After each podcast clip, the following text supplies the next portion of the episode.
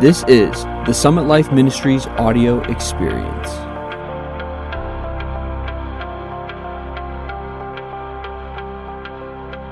Hey, everybody, welcome to the Age Changer Show brought to you by Summit Life Ministries. My name is David Furrow. This is my dad, Lynn Furrow, also the founder of Summit Life Ministries, and this is my mom, Carmen. Our mission at Summit Life is to elevate, equip, and empower. Elevate the church's vision to see God's eternal purpose, equip believers to live with an eternal perspective, but then also empower believers to live supernatural lifestyles in faith filled obedience. Now, guys, today it is Friday. We want to say happy Thanksgiving to everybody. Hopefully, you guys had a blessed Thanksgiving yesterday and were able to have a lot of fun with your family and uh, spend a lot of time with them. But again, like I said, today is Friday, so it is our question and answer uh, segment that we always do. And uh, like I said in the past, this is one of my favorite segments. Yes. Um, but we're just going to go ahead and jump right into it here. And uh, the first question. Yeah, Dave, not to, to have you interrupt me. be interrupted, but I just think that maybe we ought to have a special time of prayer that maybe some people recover Oh. well from Thanksgiving. Repentance from gluttony. Because, man, we had some great food uh, that was very, very enjoyable, Yes. and it's always a great time. But you do have to lean into the grace of God and say, Holy Spirit, give me self control. Yeah, Um, Yes, because we had leftovers. Yes, and I ate a lot of stuffing. Yeah, and I had a rendezvous with destiny with multiple pecan pies. Okay, so uh, that is pecan true. pies are my favorite. Uh, so if you need a touch from Jesus right now, uh, you We know, pray for you. Yeah, we pray for you.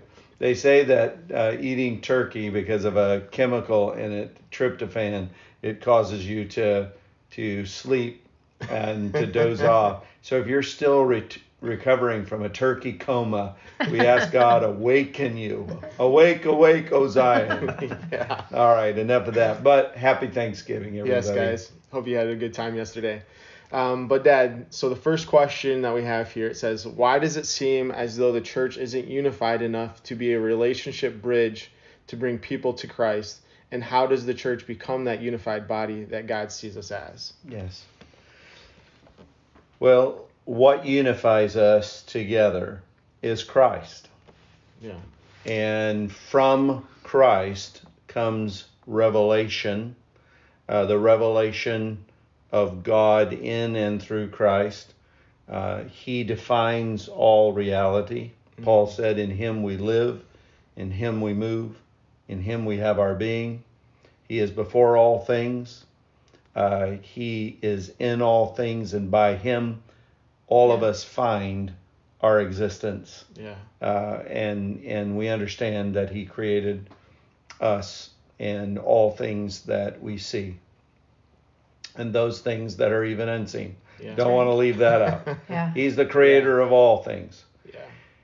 So Jesus said, "I am the way, the truth, and the life." A way that I like to express that and expanding that into a paraphrase is that Jesus is the way that brings us into truth, and that truth produces life or reveals what true life is Yeah. the God kind of life. So the church struggles to find uh, its its unity because even though we want to say that we are joined together with Christ, Mhm. we are in associated with in association with him we are united with him you cannot say that if you do not embrace all the things that he has spoken and we do not obey his commandments Yeah. Jesus clearly said, If you love me, you will keep, and, and the word keep there, it means to carefully guard uh, in, in a very intentional way what God has spoken, and then you, uh, in faith filled action, obey what he said. said. Because it, it's pretty hard to continue to obey him when you forgot what he said. Yeah. I've encountered that with my children sometimes where I've given them a commandment Never. and they got distracted. they got distracted. Therefore, there was no follow through or obedience in what I said. It was because they didn't keep my commandment. They got distracted. Uh, life interrupted uh, them by them uh, being captivated by something else. So, if we're not careful, we can end up thinking that we're following Jesus, worshiping Jesus, but it's a Jesus of our own creation. yeah. I know in some of the episodes that we did on, on the coming great divide, I just shared that most of the church, and when I say that, some people would say you're you're exaggerating that. David, the the true church is getting smaller and smaller because there is this Yeah. defining moment, this clarity between the obedient church, the church that um, truly um, walks in obedience to the profession and the confession of their faith. Yeah. The easiest thing to do is to confess. Mm-hmm. It is in the action, it is in putting our faith into action that divides the spiritual men from the spiritual boys. And so we are not going to be judged by our intentions, we're going to be judged by our actions. We see that uh, when Jesus separates the nations and he judges the nations between the sheep and the goats. It was based upon what they did, not what they said. Yeah. So many people have um, molded and made a Jesus that looks like them and that is permissive and that they have ascribed to him attributes and characteristics where he allows them to engage in sinful practices and activities and and that Jesus is there when they want him to be there Mm-hmm. um, and God is going to show up as a re- again repeating what I've said before Yeah. as a refiner's fire the messenger of the covenant is coming to his church before he comes back for the church he's coming to the church Mm-hmm. and he is going to claim for himself a church and a bride that is uh, willingly obedient to receive him as their king and to allow his reign and his rule and his statutes Mhm. to be internalized in our heart. Yeah. This is an internal kingdom. So, how can we unify? Paul said, "How can truth and darkness mix? How can, how can, um, you know, that which is true and false be united? There, it can't be.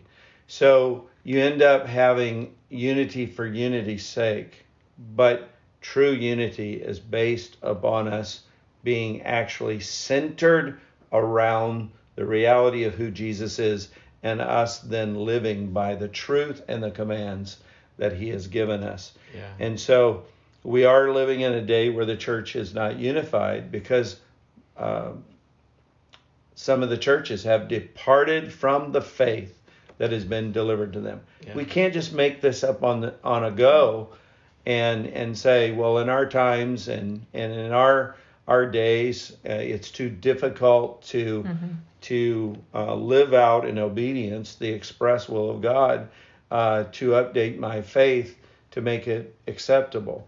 No, that spirit of compromise is going to lead to a near death experience for many in the church, and it has.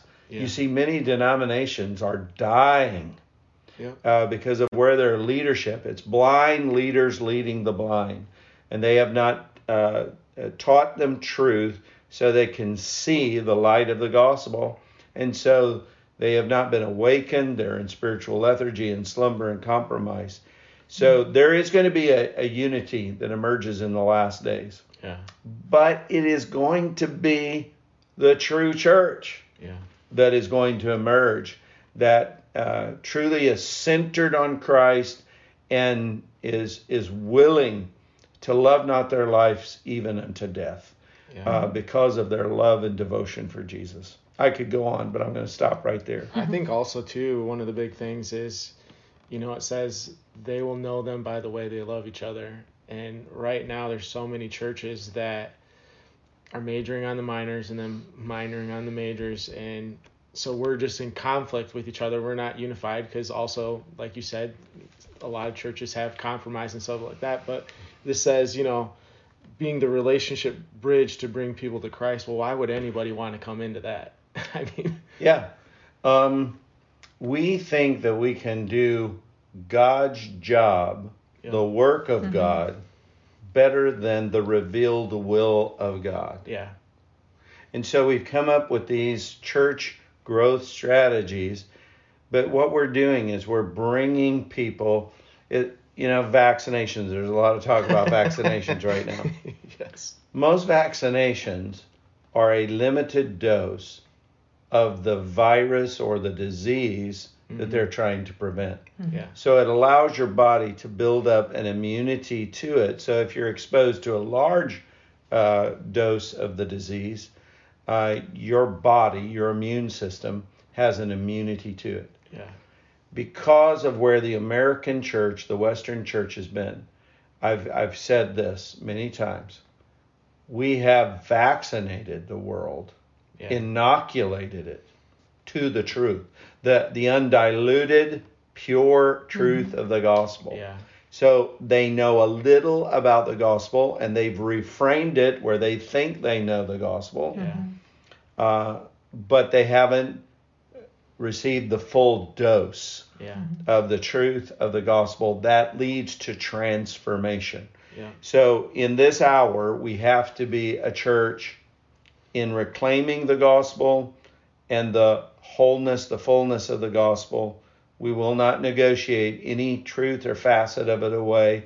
We are not ashamed of the gospel of Jesus Christ Yeah. because in it we know the power of God is revealed that brings people to salvation. yeah So I can bring people that like uh, you know it's are we going to be Christians or are we going to be Christianish?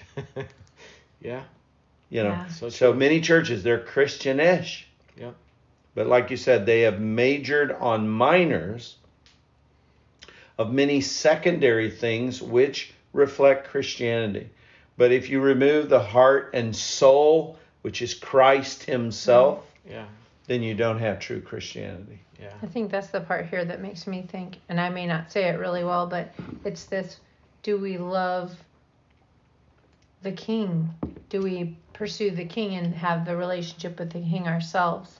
That when we go out to draw people in, they're drawn because of the relationship of, with the king, not just, oh, I, th- I see how that's, you know, it's a good message, but no, it's a relationship, and we have to we have to live the relationship, not just talk about the relationship. yeah And I'm not trying to pick on people that are well known uh, Christian ministers, but we become so sensitive to the felt needs of people, and we think that by approaching people based upon felt needs, that Jesus could be looked at as someone that could help them improve Right. their life. Like he's needed.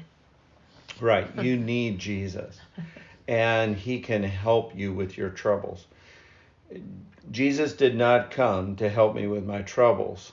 That's true. He came to deliver me from my sin, Yeah. from the power of Satan.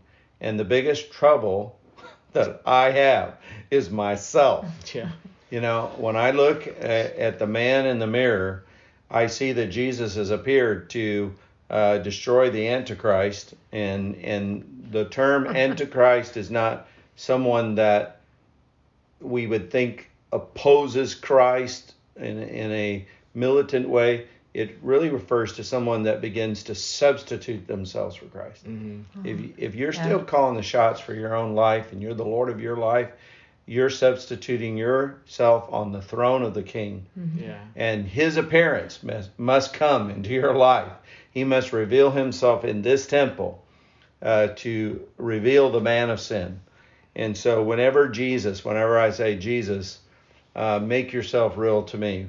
After that encounter, I'm like Isaiah. Woe is me! I am undone. I have been exposed again yeah as the one who loves to creep back upon the throne of my life, and he will vie for my heart. He will vie for my attention. He'll vie for my affections.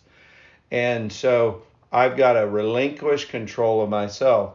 But what I was going to say, and then we need to move on because the, there are some other great questions that are coming up, is, you know, we, we hear phrases like, my best life now.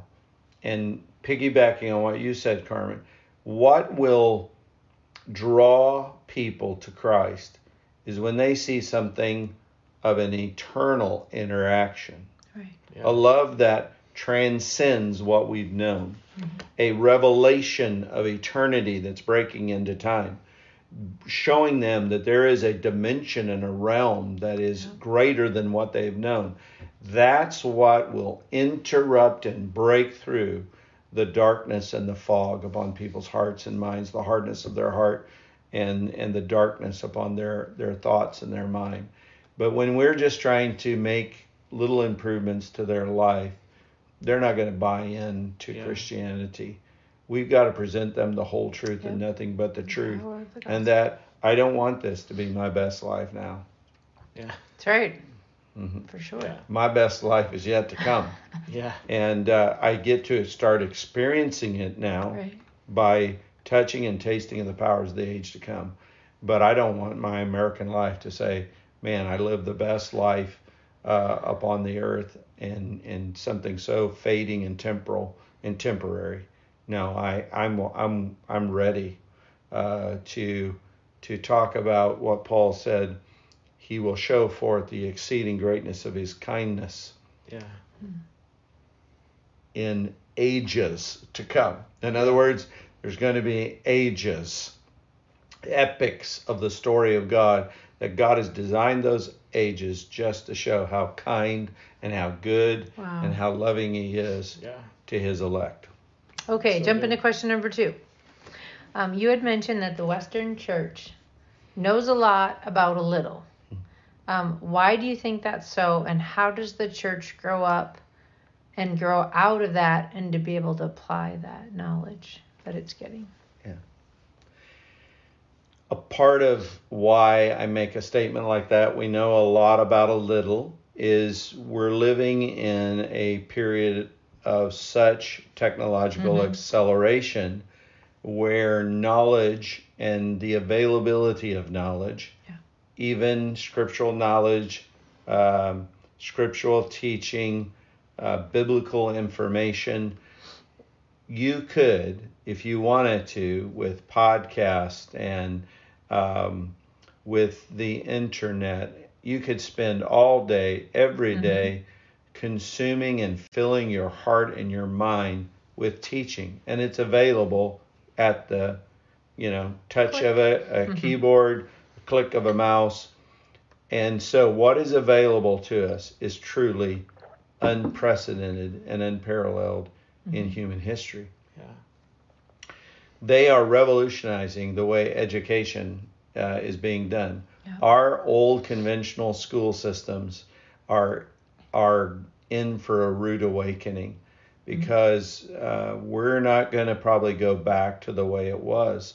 Universities and long-standing institutions that have Yeah. these huge campuses, uh, they're going to struggle in another 150, 100 years if the Lord would tarry to even exist Mhm. in, in certain ways because you can have the best professors teaching uh, courses from the highest levels, PhD courses. You can go watch them online right now. Yeah. So if, if you uh, physics, uh, higher math, you can hear the best of the best teach. So what we do though is that with all of this information available, uh, we're no longer deep diving on Mhm. topics and truths. We've become consummate surfers. Yeah. and when I say deep divers, you know, there are people that that put on these um, diving suits, and and you know they they have these metal helmets that are made of thick steel and weighted shoes, and they drop them down to uh, dark depths of the ocean to to do work there, exploration. And, and they're going deeper. They're setting records. No, the new a new depth. You know, submarines going and charting depths of the ocean that have never been uh, charted or Mm-hmm. even seen before. That's not where we're at. No, they're immersed and they have focus. They yeah, down there there's no room for error. You got to focus on every foot that you're going down. Yeah. Going deeper and deeper and deeper. Most of us are like jet skiers.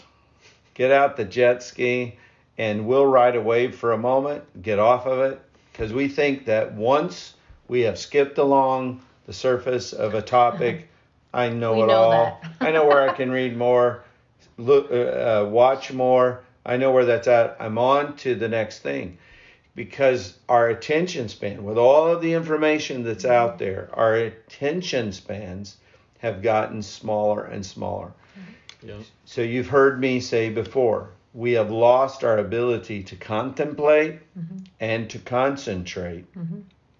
And so through this information, not only of all topics, but sp- specifically uh, biblical and spiritual truth, we like to scratch the surface because it, it, it satisfies the curiosity. So uh, we're on to the next thing. Uh, okay, let's talk about eschatology. No, let's talk about something else. Let's talk about this. Let's talk about. And so what we're doing is we're trying to feed our need for an information that we've never heard of before. Yeah. And I, I, I think we should be seekers. I think we should have a, a, a spiritual curiosity and a spiritual imagination. But it will never be a substitute mm-hmm. for going deep concerning what you described, David, is the majors. We've got a major on the majors. Yeah. So we have to be a people that learn to contemplate and concentrate. Yep. And here are some simple helps. Start reading your Bible, not just listening That's good. to it Yeah. and have somebody, somebody read to you. Because it's amazing. I watch people in my own family listen, and I do that sometimes myself. That's why I'm I'm I'm you know going to preach myself under conviction. When I listen to somebody read the Bible to me, I'm multitasking with very other things, and I'm only catching something here and there. Most of the time, it's going in on a subconscious level, but I'm really focused on other things. We need to go back, pick up the printed page, mm-hmm. read it. There's a whole thing about developing the structure of your brain to absorb more information. Mm-hmm. And a part of it is not just what you see, it's mm-hmm. tactily tactilely reading a book. And so uh, people go, well, you, you still carry your Bible, you still read your Bible, you carry a book. Why not? Yeah, I've got I've got a, a whole spiritual library available to me on my phone. But there is no substitute for the old-fashioned way of learning, Yeah. and it's engaging all of the senses to be able to to absorb uh, truth. But then I learn to think about it. I learn to meditate on it. I concentrate. I focus. So Do you mean you turn off a screen and you don't look at stuff while you're Yeah. focusing so we can declutter and get the distractions Yeah. silenced? and So we can someday, focus. you know, I would love to just teach on the beauty of spiritual disciplines. Yeah, But that'll be good. but the thing of of learning to be quiet, Mm-hmm. learning to reach the center of quiet, and then just to be thinking of one uh, thought, one meditation about Christ. So when I shared with you about, you know, here are these three powerful um, hmm experiences in the life of Christ, you know, his death, his resurrection, and his ascension. Yeah. God never div- designed these to just be footnotes of Right. history, like Yeah. there were events, that's it. No, they're, they're to be interactive experiences hmm to where I fellowship with Jesus and his suffering. Mm. I begin to experience the power of his resurrection. Paul said, I'm seated together with him in heavenly places. Did you experience that reality today? What it was like to be in the throne room of God, seated together with Christ? Well, that's not just some ethereal positional truth. That's Yeah. a that's an experiential revelation and reality because every Christian can be in two places at one time. Yeah. I'm here in the flesh, limited to time and space, but I've been born again and I am an eternal being right now. Yeah. You know what? I kind of felt that this morning when I was in my prayer time.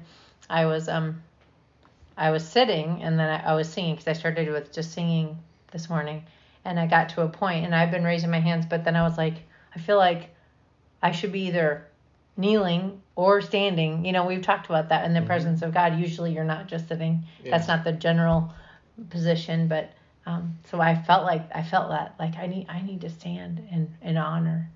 But that was my experience this morning. Yeah, I don't think when we're in heaven we're gonna be sitting on a chair and going, "This looks good. This this sounds good." No, we're either gonna be standing or Mm-hmm. in awe, or we're gonna be kneeling, bowing Yeah. for Him. So, well, I think that actually may be all we have time for today. Shucks. It's- We had two other great Yeah. questions. and we'll make sure to get to them. But guys, that is all we have for today. If you have questions about what we talked about today, make sure to put them in the comment section below. If you just have feedback for us, we always love to see that as well. Um, but guys, if you want to just know more about Summit Life Ministries, make sure to check us out at summitlifeministries.com. If you want to just make sure to get all our updates and just get all things Summit Life, make sure to follow us on Instagram and Facebook. Subscribe to us on YouTube. But guys, we appreciate you guys so much and we love um, all your support for us. But thank you guys and God bless.